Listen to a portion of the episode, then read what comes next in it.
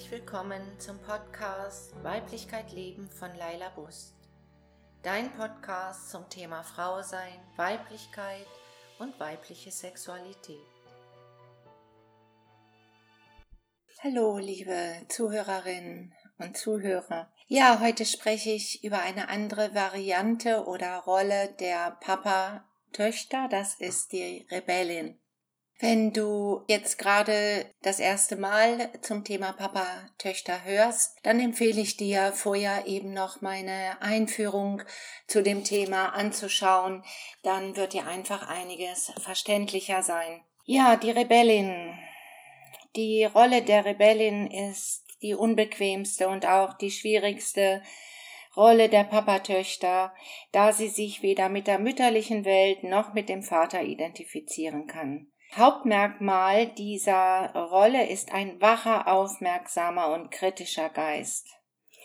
Mit ihm beobachtet sie sehr genau, was um sie herum geschieht, sie analysiert und reflektiert das Verhalten der Erwachsenen, um für sich das Fazit daraus zu ziehen, so wie die möchte ich nicht werden.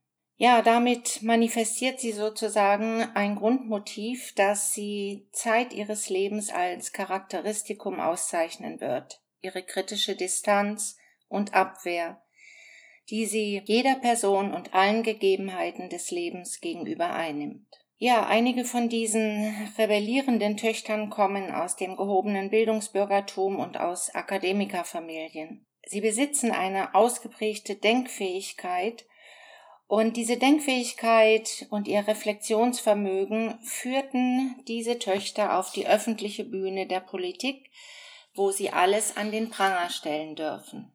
Ja, wie ist die Konstellation der Eltern, um zu einer Rebellin zu werden? Ein ganz wichtiger Faktor ist sicherlich ähm, auch hier der Vater. Der Vater, der beruflich durchaus eine qualifizierte und anspruchsvolle Position innehaben kann, aber im familiären und sozialen Kontext jedoch eher schwach und zurückgezogen ist. Die Mutter wird in der Beziehung und in der Familie das Sagen haben, jedoch beruflich und gesellschaftlich gesehen einen geringeren Status als den Vater. Daher ist das mütterliche Vorbild ähnlich wie bei der Karrierefrau für das Mädchen nicht erstrebenswert.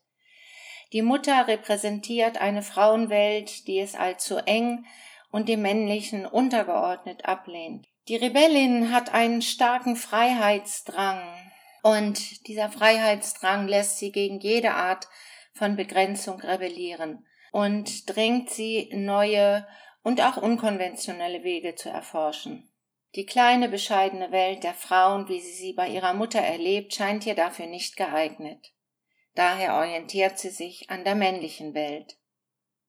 Anders als bei der Karrierefrau, die einen sehr starken, ähm, sehr charismatischen Vater hat, erlebt die Rebellin ihren Vater als klein und schwach.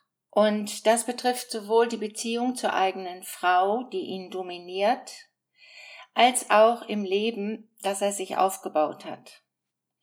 Daher schaut die Rebellin auf ihren Vater herab und schämt sich für ihn. Scham für den Vater ist ein ganz deutlicher Ausdruck dieser Rebellentochter. Sie kann nicht nachvollziehen, dass der Vater, der doch dank seiner Geschlechtszugehörigkeit per se zu der großen, weiten Welt gehört, so wenig aus seinem Leben macht.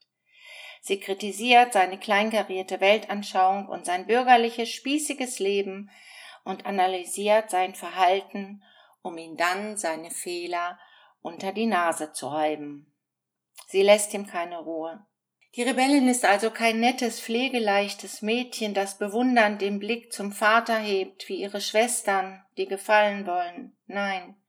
Sie ist ein starkes, selbstbewusstes Kind, das ihre Eltern als schwach, ängstlich oder unbedeutend ablehnt. Ja, wie der Name schon sagt, die Rebellin ist unbequem, frech und opponiert gegen familiäre und gesellschaftliche Regeln, wo immer sie kann. Und die Meinung ihrer Umgebung, der Mutter, des Vaters, ist ihr auch völlig egal. Sie will einfach nur Aufmerksamkeit, provozieren und den Vater aus seiner scheinbaren Gleichgültigkeit oder Ruhe herauskatapultieren. Sie fühlt sich ihm haushoch überlegen und hält ihm öfter den Spiegel vor Augen, indem er sich als das erkennen soll, was er in ihren Augen ist, klein, schwach und spießig. Denn indem sie ihm und sich selbst ihre eigene Größe demonstriert in der Revolte, braucht sie nicht die Vaterwunde zu spüren, die sich bei ihr gebildet hat, weil sie diesen Vater nicht lieben kann. Denn sie möchte einen Vater lieben, der groß und stark ist. Doch ihr Vater entspricht nicht diesem Ideal und ist für sie eine bittere Enttäuschung. Daher schämt sie sich für ihn. Und sie schämt sich besonders für ihn, da er nicht einmal seiner eigenen Frau etwas entgegenzuhalten hat und sich ihrer Dominanz ergibt. Daher, um den Vater aus seiner Lethargie herauszureißen, ringt sie mit ihm und provoziert ihn immer wieder aufs Neue, um ihn einmal so zu erleben, wie sie sich ihn wünscht groß und stark und durchsetzungsfähig. Denn dann, so glaubt sie, kann sie ihn endlich lieben und bewundern. Und dafür kämpft sie. Die Rebellin hinterfragt alles, vor allem aber den Mann. Denn sie meint ihn mit ihrem scharfen analytischen Verstand zu durchschauen. Da sie sich weder anpasst, noch auf Zustimmung ihres Verhaltens aus ist, knallt sie ihm schon mal gehörig die Meinung um die Ohren. Die Rebellin sieht alles nur in Schwarz und Weiß. Dass es dazwischen noch andere Farben gibt, übersieht sie. In ihrer Entschiedenheit und Radikalität gibt es nur ein Ja oder Nein. Die feinen Zwischentöne sind ihr unvertraut und tauchen in ihren Reden nicht auf. Ihr Kampfgeist spiegelt sich in ihren Sätzen, die mit Nein oder Ja aber beginnen und stets eine Gegenrede sind. Sie muss immer das letzte Wort haben, denn sie weiß es einfach besser. An dieser Stelle möchte ich auch nochmal hinzufügen, dass die Rebellin natürlich in einer bestimmten, in einem bestimmten Zeitgeist sehr stark und groß geworden ist. Das heißt, wir finden einige oder alle Papatöchter, eigentlich in einer, in einem bestimmten Zeitabschnitt unserer Geschichte wieder. So waren die Rebellinnen vor allen Dingen geboren in den 50er und 60er Jahren und sind stark und groß geworden, natürlich mit der Studentenrevolution, also 68er Bewegung, in der Frauenbewegung und Emanzipationsbewegung. Ja, das ist äh, einfach ganz interessant, das auch zurück zu verfolgen, dass eben bestimmte Papatöchter in einer bestimmten geschichtlichen Phase unserer Gesellschaft ähm, besonders stark äh, sich herausentwickelt haben oder eben nicht so eine große Rolle spielten. Ja, die Rebellin. Wie sieht ihre Partnerschaft aus? Wie sieht ihre Sexualität die Beziehung zu sich selbst aus. Ich habe ja eben schon erwähnt, dass ganz typisches für sie ist, dass sie immer das letzte Wort haben muss, weil sie es einfach besser weiß. Und du musst immer das letzte Wort haben, wird sie daher sicherlich auch öfter von ihrem Partner zu hören bekommen. Es ist der schwache Versuch ihres Gegenübers, sich gegen ihre Dominanz und ihren Führungsanspruch zu wehren. Wie auch ihre Karriereschwester wird sie in der Regel einen Partner haben, der stellvertretend für sie weibliche Qualitäten lebt. Er wird also eher einfühlsam und fürsorglich sein, empfänglich, zärtlich und sinnlich. Und damit versucht er ihre Härte auszugleichen und sie zu besänftigen, indem er sie zum Beispiel liebevoll in den Arm nimmt. Er wird auch zumindest am Anfang ihrer Partnerschaft die Rolle des Vermittlers übernehmen, zum Beispiel wenn es zu harten Auseinandersetzungen mit den Kindern kommt, mit Freunden oder den Nachbarn oder anderen Personen. Er wird sie dann versuchen zu besänftigen und die beiden Kontrahenten miteinander wieder zusammenzubringen. Auch in dieser Partnerschaft wird der Mann ähnlich wie bei der Karrierefrau eher die Rolle des lieben, weichen und sanftmütigen Mannes innehaben, der seine Frau in ihrem Mut, ihrer Direktheit und Kompromisslosigkeit bewundert und sich deswegen ihr oftmals unterordnet. Ja, deswegen wird es auch bei der Rebellin nicht selten vorkommen, dass ihr Partner jünger ist als sie, also jetzt nicht zwei, drei Jahre, sondern entscheidender Unterschied von zehn oder 15 Jahren. Denn sie wird in der Partnerschaft den Führungsanspruch haben.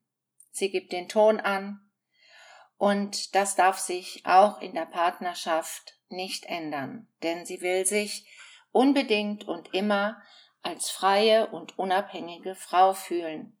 Ja, wie vieles in ihrem Leben, so wird auch ihre Partnerschaft und die Kindererziehung stark ideologisiert. Ja, da sie vor allem mit dem Kampf auf der öffentlichen Bühne beschäftigt ist, wird sie viel unterwegs sein und der Mann überwiegend die Kindererziehung und Haushaltsführung übernehmen.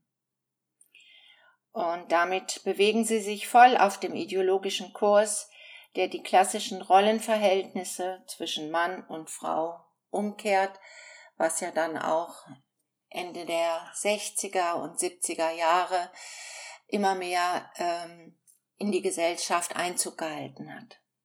Ja, in der Sexualität, also im Bett wird sie keine Position zulassen, in der sie nicht oben liegt. Die Beziehung zu ihrem eigenen Körper ist ähnlich wie bei der Karrierefrau äh, nicht gut. Also sie hat keinen guten Kontakt zu ihrem eigenen Körper, weil sie viel zu sehr ähm, wie die Karrierefrau mit ihrem Verstand identifiziert ist.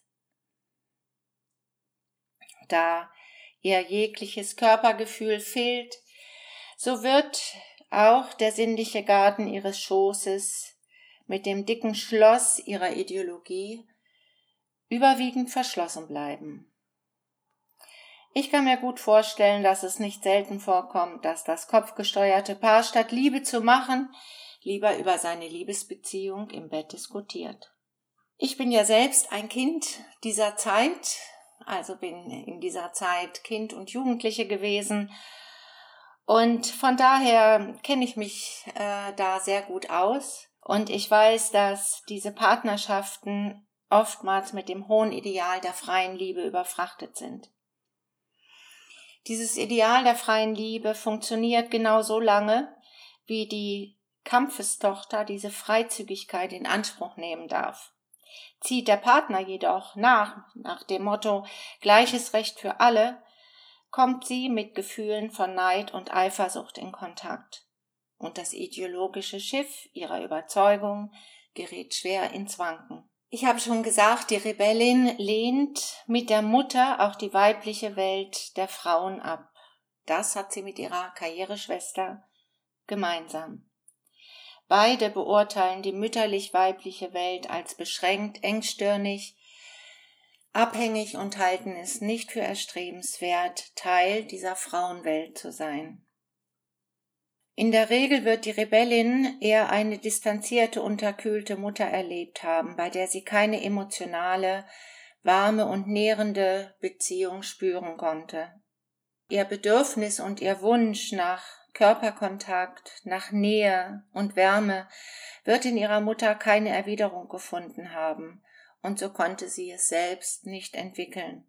Das kleine Mädchen erfährt, dass sie von ihrer Mutter keine Liebe erwarten kann und kehrt damit der mütterlich-weiblichen Welt den Rücken zu. Sie wendet sich dem Vater zu, um bei ihm ihr Glück zu versuchen. Sie ist geradlinig direkt und bevorzugt klare Verhältnisse.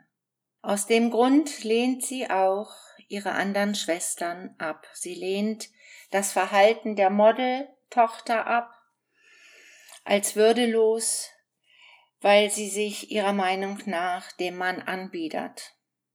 Dieses Verhalten widerstrebt ihr zutiefst, denn schließlich will sie nicht um die Aufmerksamkeit des Mannes betteln, sondern dafür sorgen, dass der Mann sie ernst nehmen muss. Damit distanziert sich die Rebellin von ihren Modelschwestern, aber auch von ihren Karriereschwestern, denn diese erstreben einen Platz in der konservativen bürgerlich-spießigen Welt, den sie ablehnt.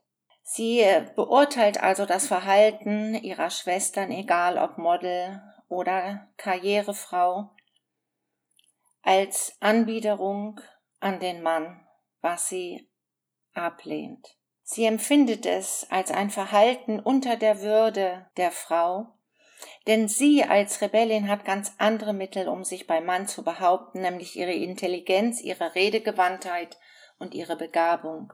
Und so in der Distanz zum Vatermann, zur Mutter, Frau steht die Rebellin ziemlich allein auf der großen Weltenbühne. Sie ist eine Einzelkämpferin und Frauenfreundschaften kennt sie nicht.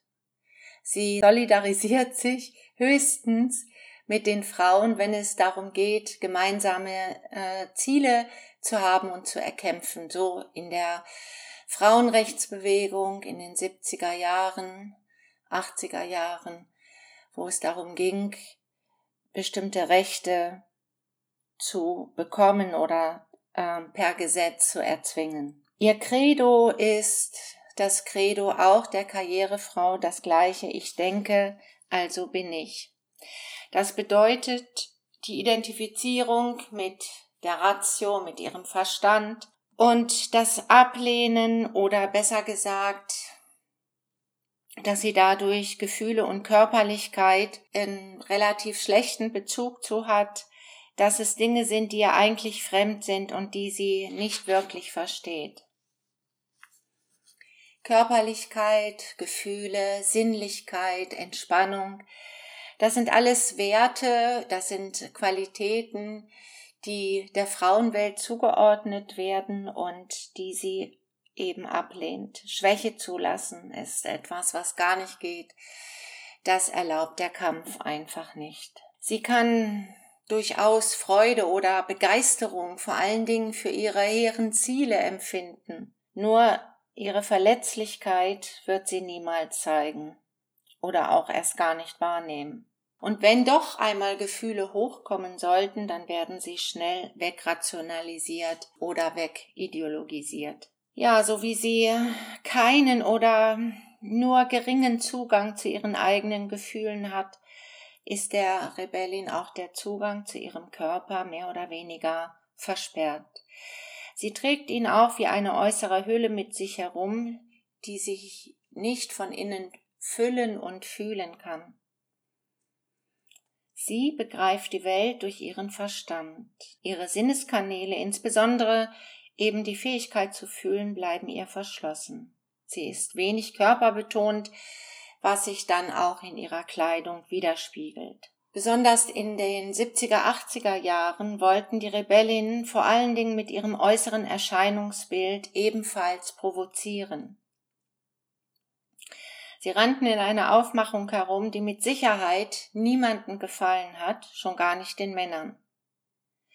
Damit haben sie bewusst verzichtet auf jegliche Attribute, die sie als weiblich und attraktiv erscheinen ließen. Denn das hätten sie als Verrat an ihrem Kampf empfunden. Und so drückt auch ihr äußeres Erscheinungsbild ihre innere Haltung aus, die immer erst einmal anti ist. Ja, das war der Podcast zum Thema Papatöchter mit der Rebellin. Ich hoffe, du hast Freude gehabt beim Zuhören und ja, dass du da ein oder andere äh, mitnehmen kannst aus diesem Podcast und viele Anregungen zum Nachdenken hast. Ich wünsche dir alles Liebe und bis zum nächsten Mal. Ciao.